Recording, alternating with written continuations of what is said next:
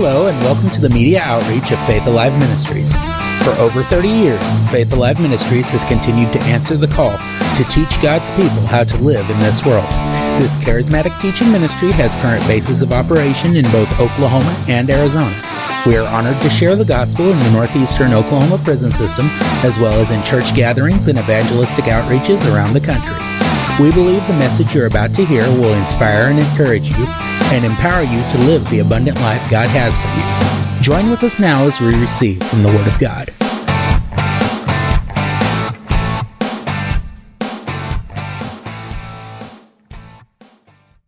I'd like to introduce to you Jody Baker, and without any further delay, Jody, come on and feed us the word. Thank you, Pastor. Well, praise the Lord. I'm excited to be back. It's been two years since I've gotten to be here. And uh, I appreciate Pastor Lloyd and Pastor Debbie, and uh, they're they're always quick to invite me, and I really truly appreciate that. That means they trust me, and that that means a lot to me and uh, I'm I'm just I'm honored to be here with you this evening, and uh, I enjoy Josh's music. It's good, gets you kind of revved up, doesn't it? So I'm going to move that. So you know, I never go anywhere and just say, "Okay, God, this is what I'm going to do," and uh, uh, you know, I always spend time in prayer. And I spend time seeking the Lord as to the word He has for each place that I go. I'm from Chouteau, Oklahoma, which is about 40 miles east of Tulsa. And uh, I've been in the ministry, not that I have to give you credentials, but I'm coming up on, uh, let's see, 39 years in the ministry.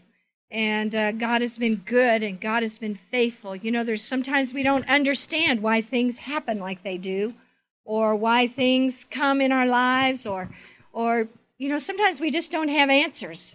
But I determined a long time ago that it didn't matter if I had answers because I know the Father and I don't have to question why because I trust him.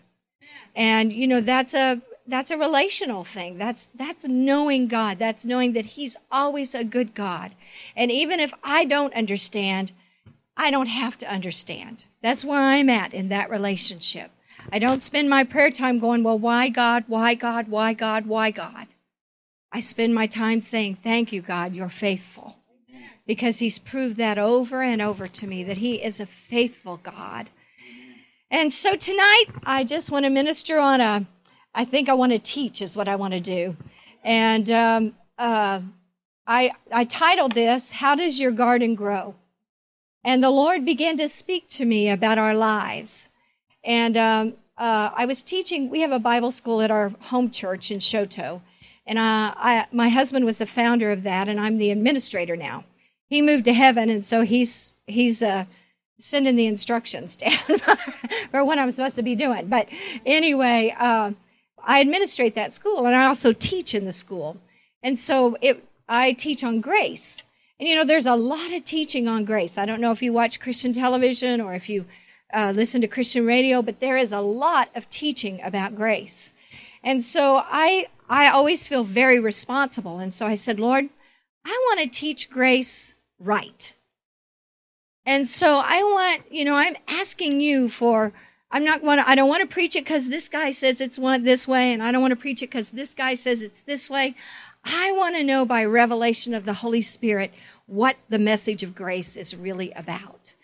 And so I, um, the morning, I, the evening I was supposed to uh, teach in the school, I went home and I'd been studying and, and just refreshing on some of the notes and preparing myself for that night. And um, so I went home uh, to change clothes and get myself ready. And I thought, I'm just going to just lay here on the sofa, rest my mind, just kind of get quiet before the Lord. And, uh, and I know your days are busy, my days are busy. Sometimes you just get so busy you can't hear what the Spirit of God has to say. So I closed my eyes a few minutes and the Spirit of God just spoke to me so plainly, and He said, uh, He said, uh, what would you think if I told you that I, I would build, someone was going to build you a mansion free of charge, give you everything you needed to furnish it, and it, it, it would be exactly something that would fit you, that would be exactly what you needed, and that you never even had to maintain it, that it would be maintained for the rest of your life. So I thought about that a minute. And practical me, I said, well, what's the catch? you know, because there's, you know, those things just don't come along very often.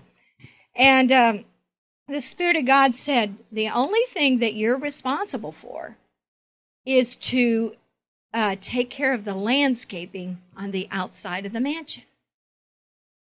And you are to make it look in a way that it will enhance the mansion that's been given to you. And I said, Well, Lord, I can grow a few pots of flowers. That's about all I'm good at. I don't know how to design a landscape. I don't know how to do any of that. And he said, Oh, but I, I, I forgot to tell you that this mansion comes with an estate manager and that he has everything you need and all the instructions, all the plans. He'll show you, he'll teach you how to landscape the, the garden around the house so that it enhances what the mansion that's been built for you. And I said, okay, I can go there. And so he began to speak to me about the mansion that's already been provided for us. And you know, as I was taught, as I was preparing, I began to read about Paul and the apostle Paul, and he said this in 1 Corinthians 15, 8 through 11.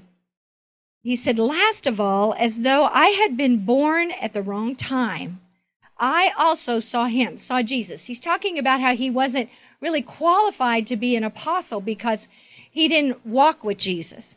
But then he said, I am the least of all the apostles. In fact, I'm not even worthy to be called an apostle after the way I persecuted God's church.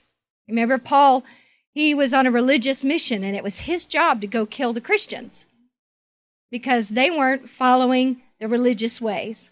In verse 10, he says this But whatever I am now, it is all because God poured out his special favor on me, and it wasn't without results. For I have worked harder than any of the other apostles. Yet it was not I, but God who was working through me by his grace. And so in the King James, that's the New Living. In the King James, it says that Paul says, I labored with grace. Well, if you think about the grace message that's being taught, it's being taught that you don't have to do a single thing. Spiritually, that's true. But there are still requirements on us as a Christian to walk out and to landscape our garden. And we're going to talk about how we landscape our garden. It is a labor for us to bring the grace that has been provided on the inside in our spirit man and bring it to the outside. So the mansion that's given to us is a type of the spirit that's inside of us when we're born again. When we become born again, 2 Corinthians 5:17 says this that if any man be in Christ, he is a new creation. Old things are passed away, and behold, all things what? Become new. Now we know that when we get born again, everything in our life does not become new, does it? We don't stop getting angry. We don't stop being jealous. We don't get over uh, people treating us wrong. It it doesn't just stop instantly. So where does that new creation actually happen? It happens in our spirit. When we ask Jesus into our lives, we become born again. Before we ask Jesus, it's like, if you'll let me say this, it's like a black hole inside of us. Because there's no light in us. The devil is our father before we're born again. That's what the word says. That the devil is our father. And it's, it's like a, a black hole. You've seen those uh, shows on TV in space where there's a black hole. Well, that's what's on the inside of us in our spirit, our human spirit, before we're born again. But when we become born again, we ask Jesus into our life, into our spirit, it explodes with light. And what comes to reside in us is the person of the Lord Jesus Christ. Everything he is, everything that he purchased for us on the cross comes to live and reside within our spirit man. That's where we become a brand new creation. In Ephesians, it tells us, let me get there. Ephesians 1 13 through 14, it says, In whom you also trusted after that you heard the word of truth, the gospel of your salvation, in whom also after that you believed you were sealed with that Holy Spirit of promise. I love what Paul is preaching here because that word sealed is a picture word. Some words in the, in the Bible are picture words. You can't just give a definition for them. It, it's a picture that explains what the word means. That word sealed is uh, described by the Bible day market time. And in those times, people would bring their wares, bring their goods, bring food, bring everything to sell in their, in the market. Well, when they would bring like a sack of grain or they would bring a, a clay jar of nuts or whatever they were sell, selling would have a seal stamped on it. That seal was proof that what was, it was the seal of the owner, of the market owner, that what, and his guarantee that what was inside the bag or inside the clay jar was the product that he promised it to be. Now we have that in modern day canning. If any of you have ever canned jelly or canned canned green beans or tomatoes or whatever. That's not my forte. My mom did it, and I she made me learn, but it's just not my strong point. But when we seal a jar, or maybe you take a jelly jar and you pour hot wax on it and it seals what's inside, that is a guarantee that what you put in there is exactly what you meant to be in there. That's what that word means, sealed by the Holy Spirit. So when you're born again, when you're born again, your spirit explodes with light. Everything that Jesus is, everything that he purchased for us is brought in to our spirit man. If you'll let me say this, we look just like Jesus. And the Holy Spirit comes in and he seals the goodness of God inside of us. And it's a guarantee. The Holy Spirit guarantees that what Jesus brought with him at the time of the new birth is exactly what his word said it would be. Now, another thing the seal does is it keeps impurities out, doesn't it? Like if you seal a jar of jelly, it means that no impurities, no bugs, no anything, no nothing from the outside, no bacteria can get into into and ruin that jar of jelly. Well, that's exactly what the Holy Spirit does also. He comes, and that means, you know what that means? Is that the devil cannot steal your salvation. There's people that believe the devil can steal your salvation. He can't steal your salvation because he's been sealed out. The Holy Spirit came by promise and he sealed everything that Jesus is by the Word of God inside of us. And that's the mansion that's been built and given to us. It is built to specification. What are the specifications? Right here. Oh boy. wow. And nothing can, the devil cannot come and steal that from you. Galatians 3:16 says that I no longer live by the curse of the law. Why? Because the life of God is sealed in me, in my born again spirit. Now, what's the qualification for that? Being born again. You can't work for it. You can't earn it. You accept it. And that's what happens when you become born again. That's where healing comes. That's where uh, uh, uh, uh provision comes uh, in its fullness. That's where the work of the cross comes. That's where the blood comes and wipes away all sin. Do you know that God does not remember your sin from before you were born again? He can't because it's been wiped out.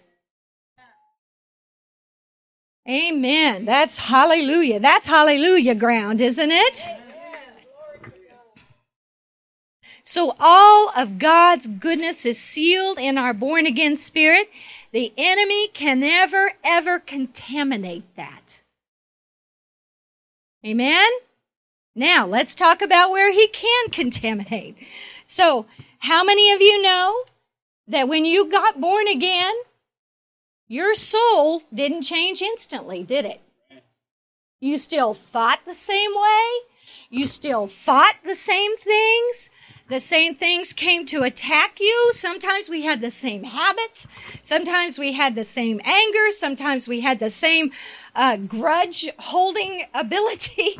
Sometimes we had traits from our family that that didn't change instantly. Now our spirit, where the mansion is, it's fully maintained and it will never change. It will always be maintained because it's not ever going to change because it is the Spirit of God that has sealed it. But the Spirit of God said, Your responsibility is to maintain the landscape. So, what does that mean? That means that the things in the realm of our soul or our mind, those terms are interchangeable, that's our responsibility to change or to uh, cause the landscaping to enhance what's inside of us. Is it making sense? Amen. So that is the realm of the soul. It didn't get born again when you got born again. Now it'll go to heaven with your spirit and it'll be redeemed at that time. But it is our responsibility to grow the right garden. And let's talk about the garden.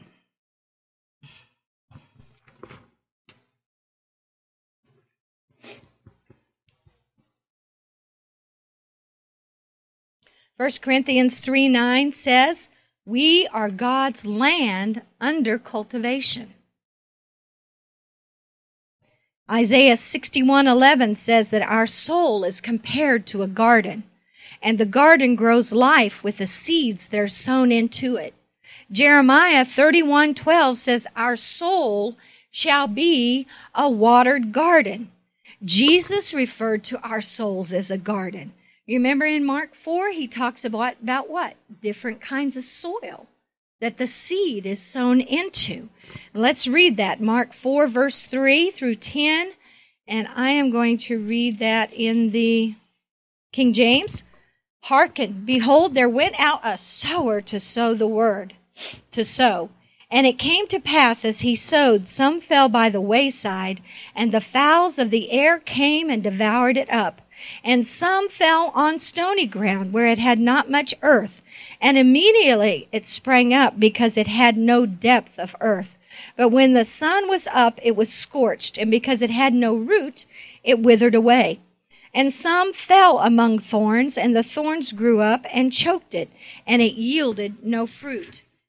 And others fell on good ground, ground that was prepared, and it did yield fruit that sprang up and increased and brought forth, some thirty, and some sixty, and some a hundred.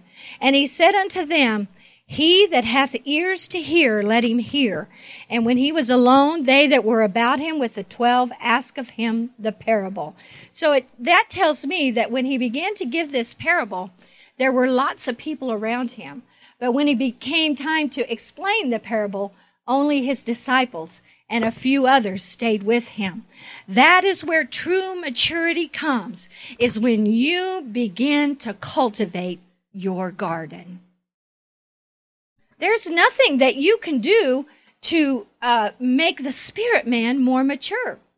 Because it is Jesus personified. It looks just like Jesus, but it is our responsibility as to what grows and what uh, what um, what we maintain within the garden of our soul. And that's what Jesus is saying in this parable. And he goes on to say in verse 14, he says, the sower sows the word. Now, the sower sows the word is anybody that sows the word, whether it's your pastor, your Sunday school teacher, Pastor Lloyd, uh, uh, uh, anybody that sows or speaks the word is sowing the word. You have a choice what you're going to do with the word that comes forth. When it lands on the ground of your soul, it's your choice what you're going to do with it. That's what Jesus is saying. And he said, and these are they by the wayside where the word is sown. But when they heard, Satan cometh immediately and taketh away the word that was sown in their hearts. They don't guard the word of God that came and they don't allow it to take root, but they they fall back on maybe religious thinking. They fall back on family traits. They fall back on things that they've grown up with.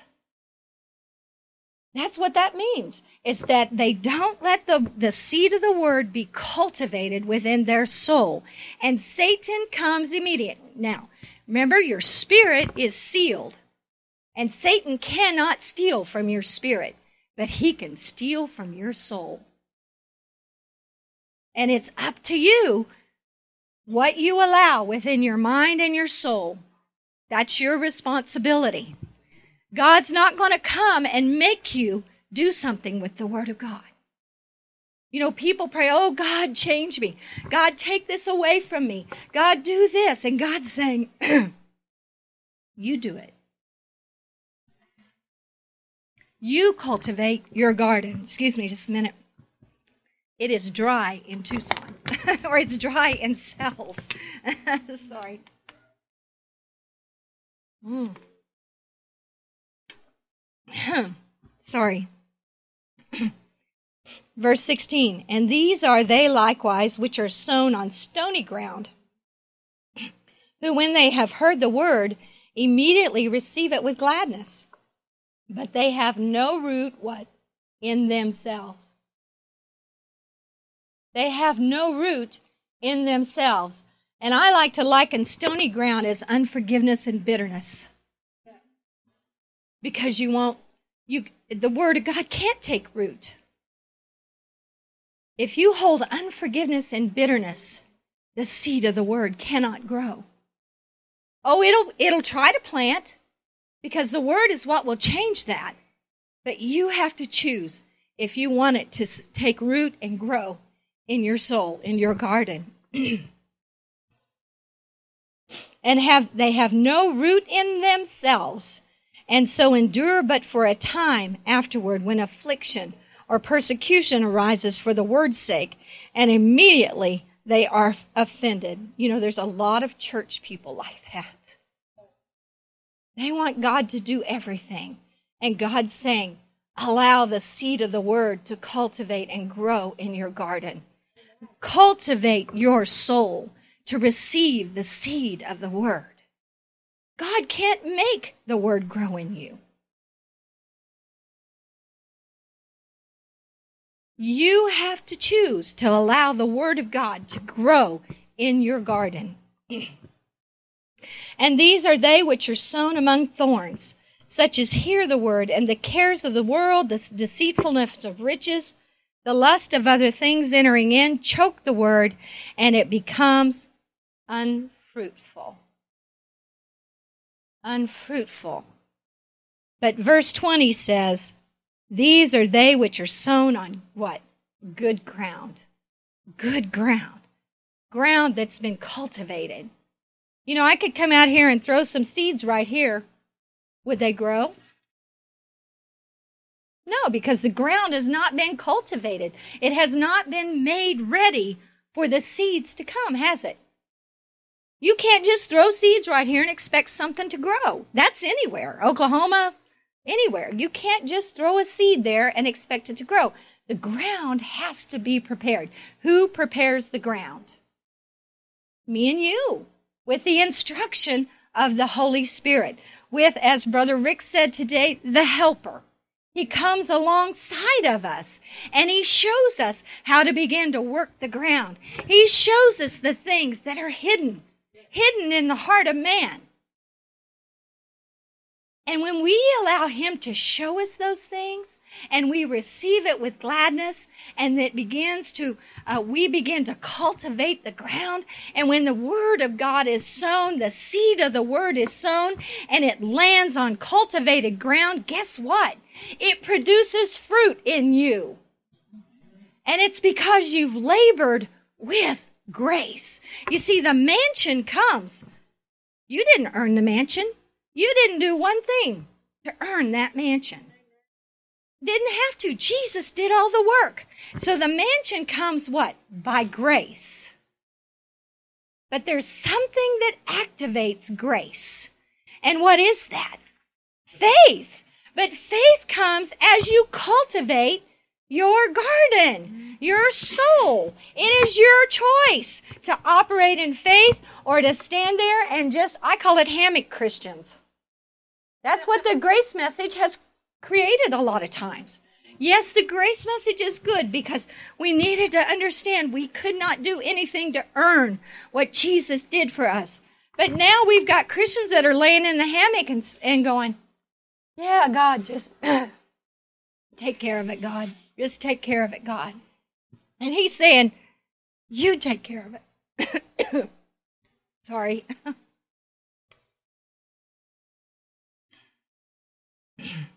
that word good ground, it says that when the seed is sown on good ground and such hear the word and they receive it, they bring forth fruit, some 30 fold, some 60, and some a 100.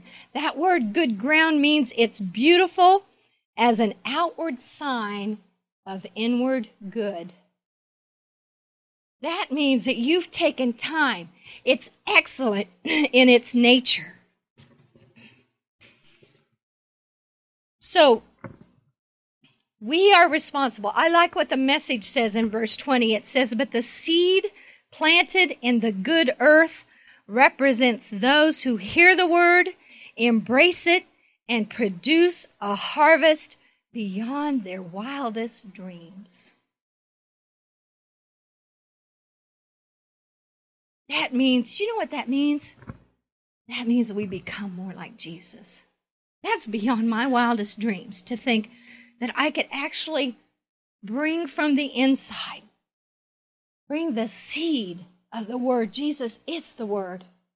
And in my spirit resides the Word. By grace.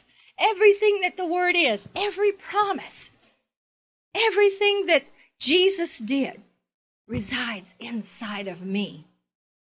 And the promise is that if I cultivate the soul, cultivate my garden, that the seed that's on the inside of me, the Holy Spirit comes alongside of me and He says, Okay, let's go cultivate this soil because I want to do this in you. And so, how do you cultivate the soil? You read and study the Word for yourself. Find out what it says. Because when you know what it says and it connects with the word that's alive inside of you, boom, that's when the garden begins to produce fruit and you become a fruitful Christian. Isn't that the desire for our lives?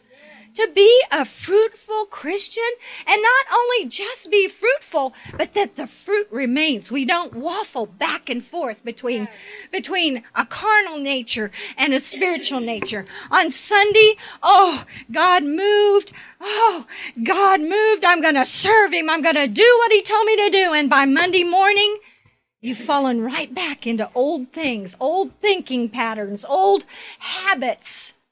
You know, thinking patterns are habits. Literally. There was a psychologist, a Christian psychologist, that did a research on the mind and how we think. And when they looked at the brain, there are actual paths in our brain that are habitual ways of thinking. Just like a deer trail or animals have a trail that go to the water that's been there for hundreds, maybe thousands of years. That's the same way in our brain. And we have trails that our brain waves are used to thinking.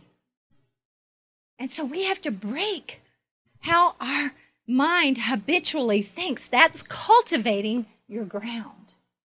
How do we do that? By reading and studying the Word of God, by praying, and by praying in the Holy Ghost, and by hearing the Word of God and receiving the Word.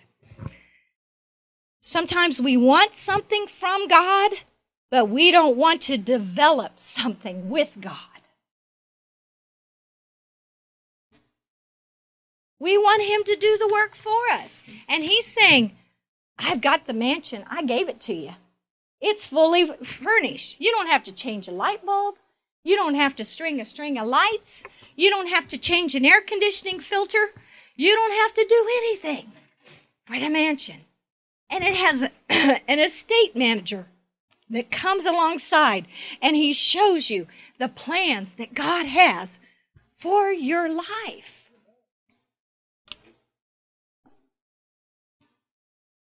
But that takes us really settling down, asking the Holy Spirit to come and show us those things that need to change. That's how we begin to cultivate. In John 16, it says, Jesus said, I must needs go away because the Father will send the Holy Spirit. And he said, when he comes, he will guide you into all truth. That word guide means a tour guide.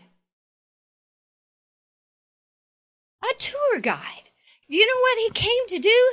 He came to say, okay, Josh, this is what God has for you. Now it's unknown territory. You've never been here before, but I'm going to show you how to get there. We're not just left to, to think, oh, well, maybe I'll dig a little spot over here or I'll dig a little spot over here. No, the Holy Spirit goes, okay, here's the plan. This is all written inside. I've got it. And he comes and he begins to speak to you about the plan of God for your life. It's not too late for the plan of God for your life. It's never too late for the plan of God for your life. But it takes us joining with the estate manager and him showing us all of the, the plans for the garden. And then he gives us the tools necessary. And then how do we do that? How do we begin to do that? Well, let's go look at Genesis 2. You don't have to turn there, but we know the story. This is where God creates Adam. And it said that God made a garden. And when he when he made Adam, he what? Placed him in a garden. And then he told Adam. He told he spoke the garden into existence. Oops.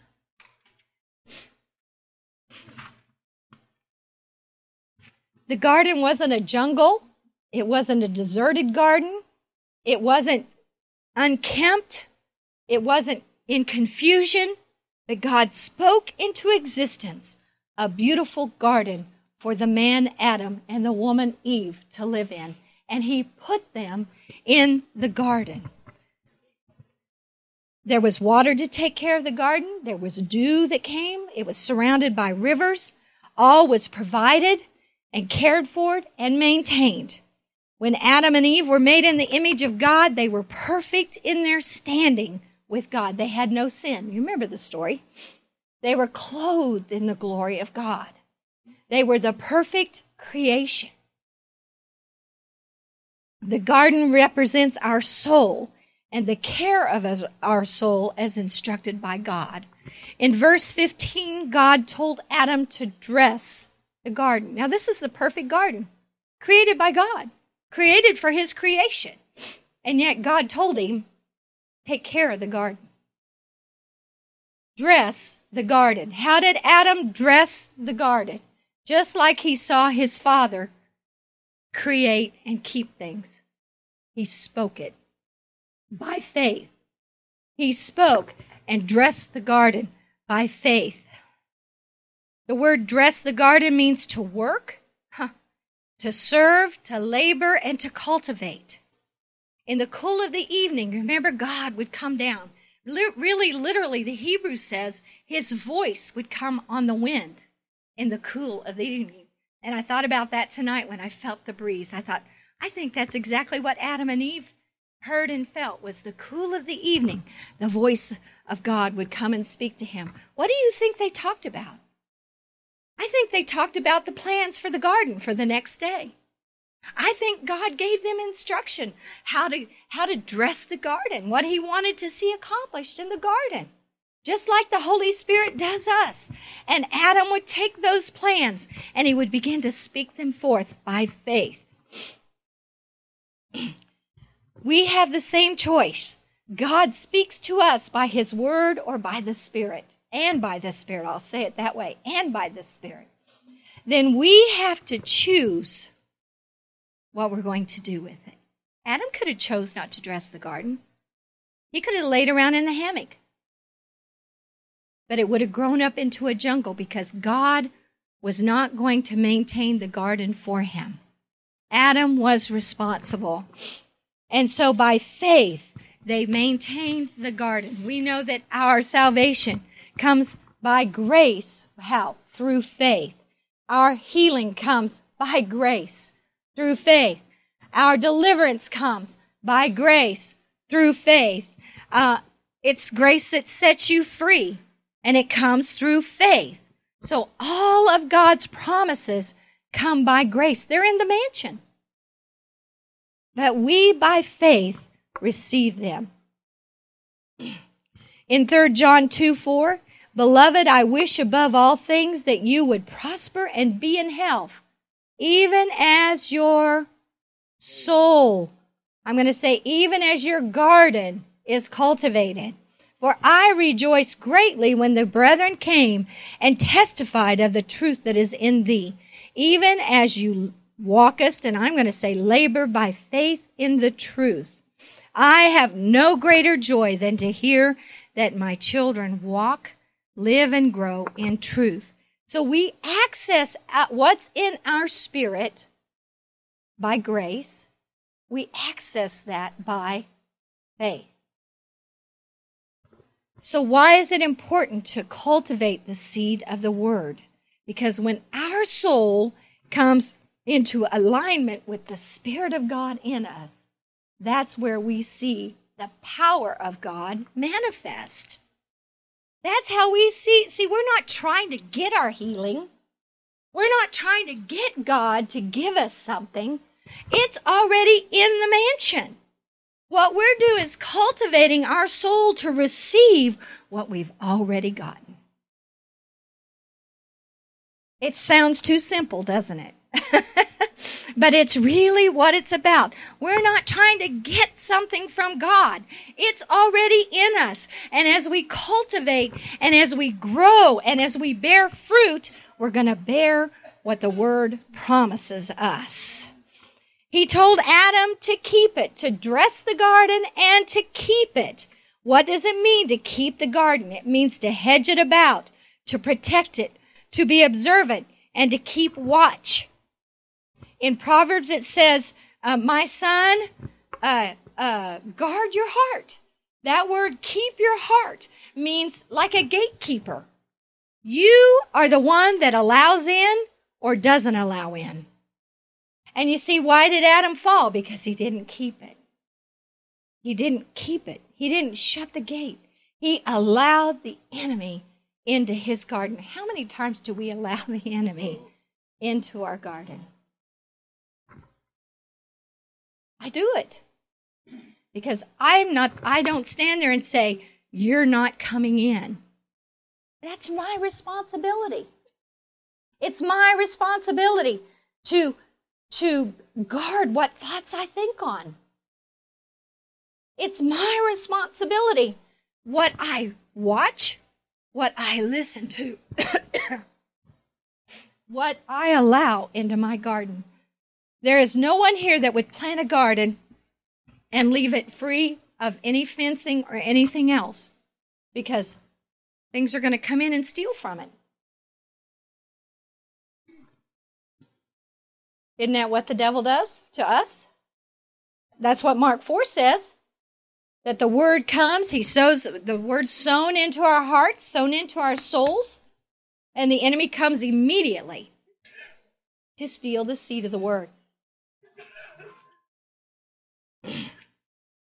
So Adam, the perfect creation, had instructions to dress the garden and to keep the garden. And he didn't keep it. And that's when we really, the enemy just floods us to come in and steal the plans and purposes of God for our lives.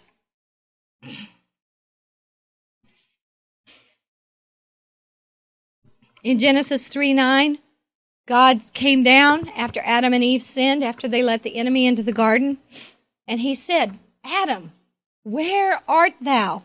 And the Hebrew literally says this Why are you where you are?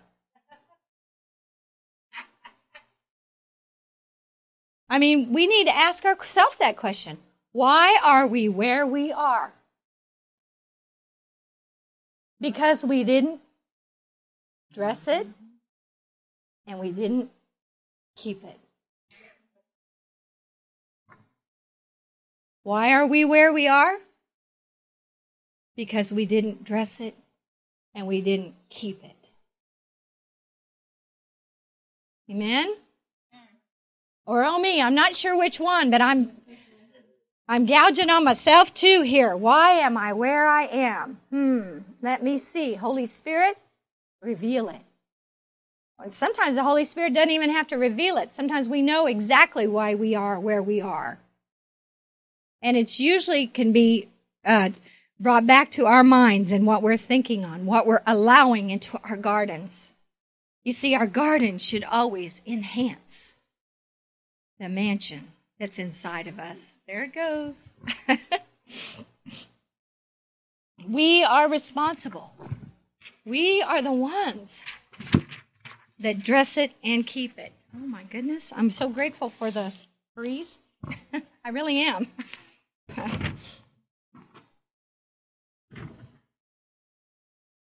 you know, I think a lot of us, there's times we knew we received a healing from the Lord. There's times we've received a word from the Lord. There's times that we knew God had a plan and something we were supposed to walk out. Someone had a word, a prophecy for us, but we thought, where'd it go? Why, why didn't it come about?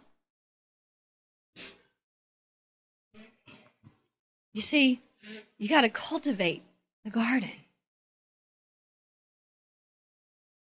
so that when the prophecy or the word from God or the healing or the provision I mean, how many times there's been times that God's provided, and then I went, where, where did it go? What happened?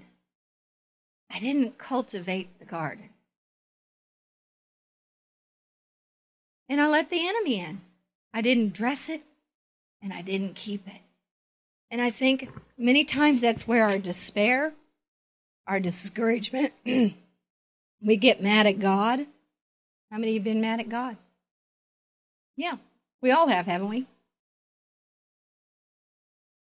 If we're being real. Because we didn't understand what happened. Why didn't this word come to pass? What happened? Why didn't I why couldn't I keep my healing?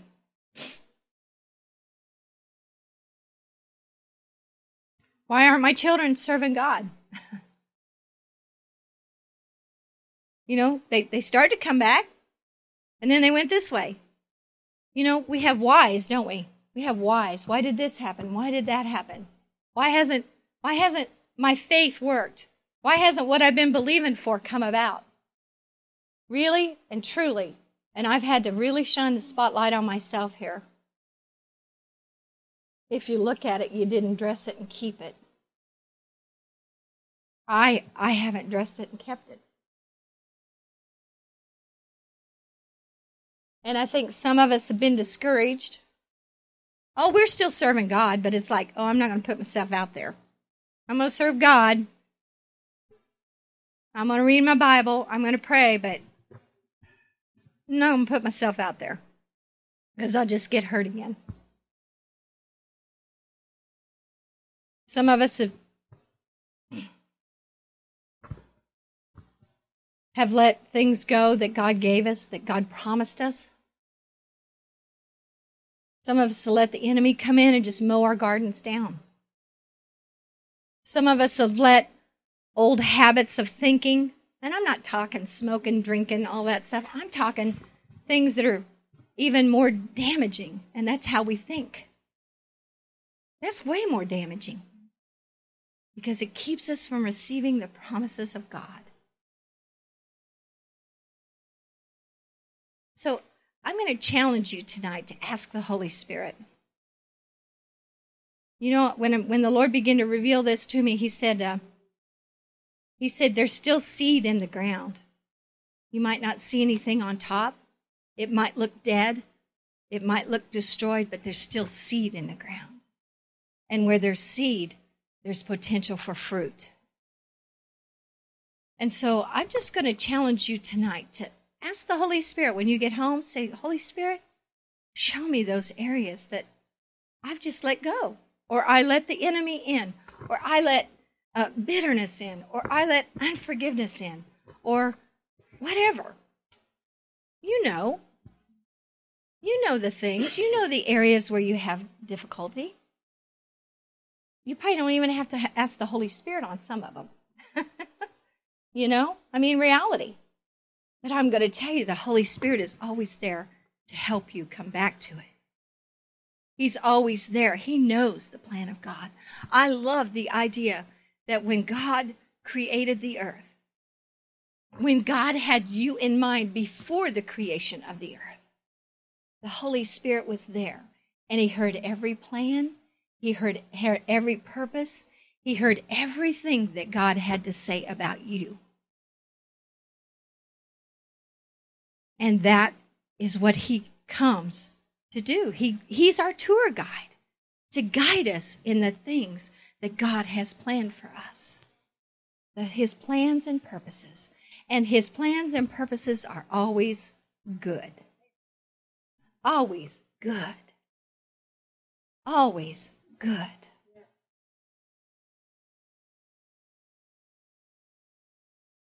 Let me just bow our heads just for a minute, close our eyes, and just bow our heads. And it's not my plan to embarrass anyone. I'm not going to ask you to come down front. But I'm if there's if there's been promises that God you know that God gave you a word, you know there's things that God spoke to you and yet you haven't allowed them to come to fruition in your life. Or there's prayers that you are not answered and so you just kind of gave up on God?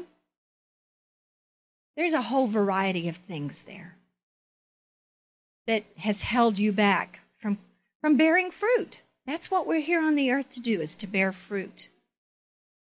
I'm just going to ask you to just raise your hand. Just hold it up there, man. I'm not even looking because I just want to pray for you. Just hold your hand up. I just want to pray for you. Father God, I thank you. Holy Spirit, you see. You've already known all this time anyway. But Father, I pray for each one here. And Father, I pray that they would have boldness, that they would have courage to, to go back in, to pick it back up, to begin to cultivate again, to begin to prepare the ground, to begin to see with eyes of hope, to begin to see what you have for them. Father, boldness to step back in and to begin to grow the seeds of those things that you spoke into their lives. Father, whatever those were, whatever things that you had promised, Father, whatever things that they got discouraged, whatever areas that need to be restored, whatever areas that the enemy rushed in and literally destroyed their garden. Father, I pray that they would have courage to pick up the spade. Hmm. To again labor with the grace. Father God, to begin to step out in boldness and courage and to step out and to accomplish those things that you've called them to be and do. Father, I pray that their eyes would be open to those things Father, that you have for them. Father, old dreams, broken dreams, forgotten dreams. Father God, things that maybe they saw in their youth, even. Father, it's never too late. Where there's seed, there's always potential for fruit. So, Father, I pray that those things, those broken dreams, those areas where they've just quit believing you, Father, that they would pick those things up again, that the Holy Spirit would begin to remind them of those things that they thought were gone and past. And Father, that the Holy Spirit would come alongside them and reveal to them your goodness, your ability, and, and, the, and the things, the plans that the estate manager has for them. Father, I just thank you in Jesus' name. That, Father, you want to do a thing, a new thing, a fresh thing. Father God, I thank you that the Holy Spirit is always about a fresh thing. And Father God, I, I just thank you that He will come alongside just as He promised, and He will guide them into all truth. He will be their tour guide through this new garden, to, through this uh, uh, path of life that you have for them. Father, I just thank you for it. I just thank you for all that you are to us. Thank you for Jesus and all that he accomplished and gave to us by grace. Father, we just give you all praise and all glory and honor in Jesus' name. Amen. Amen.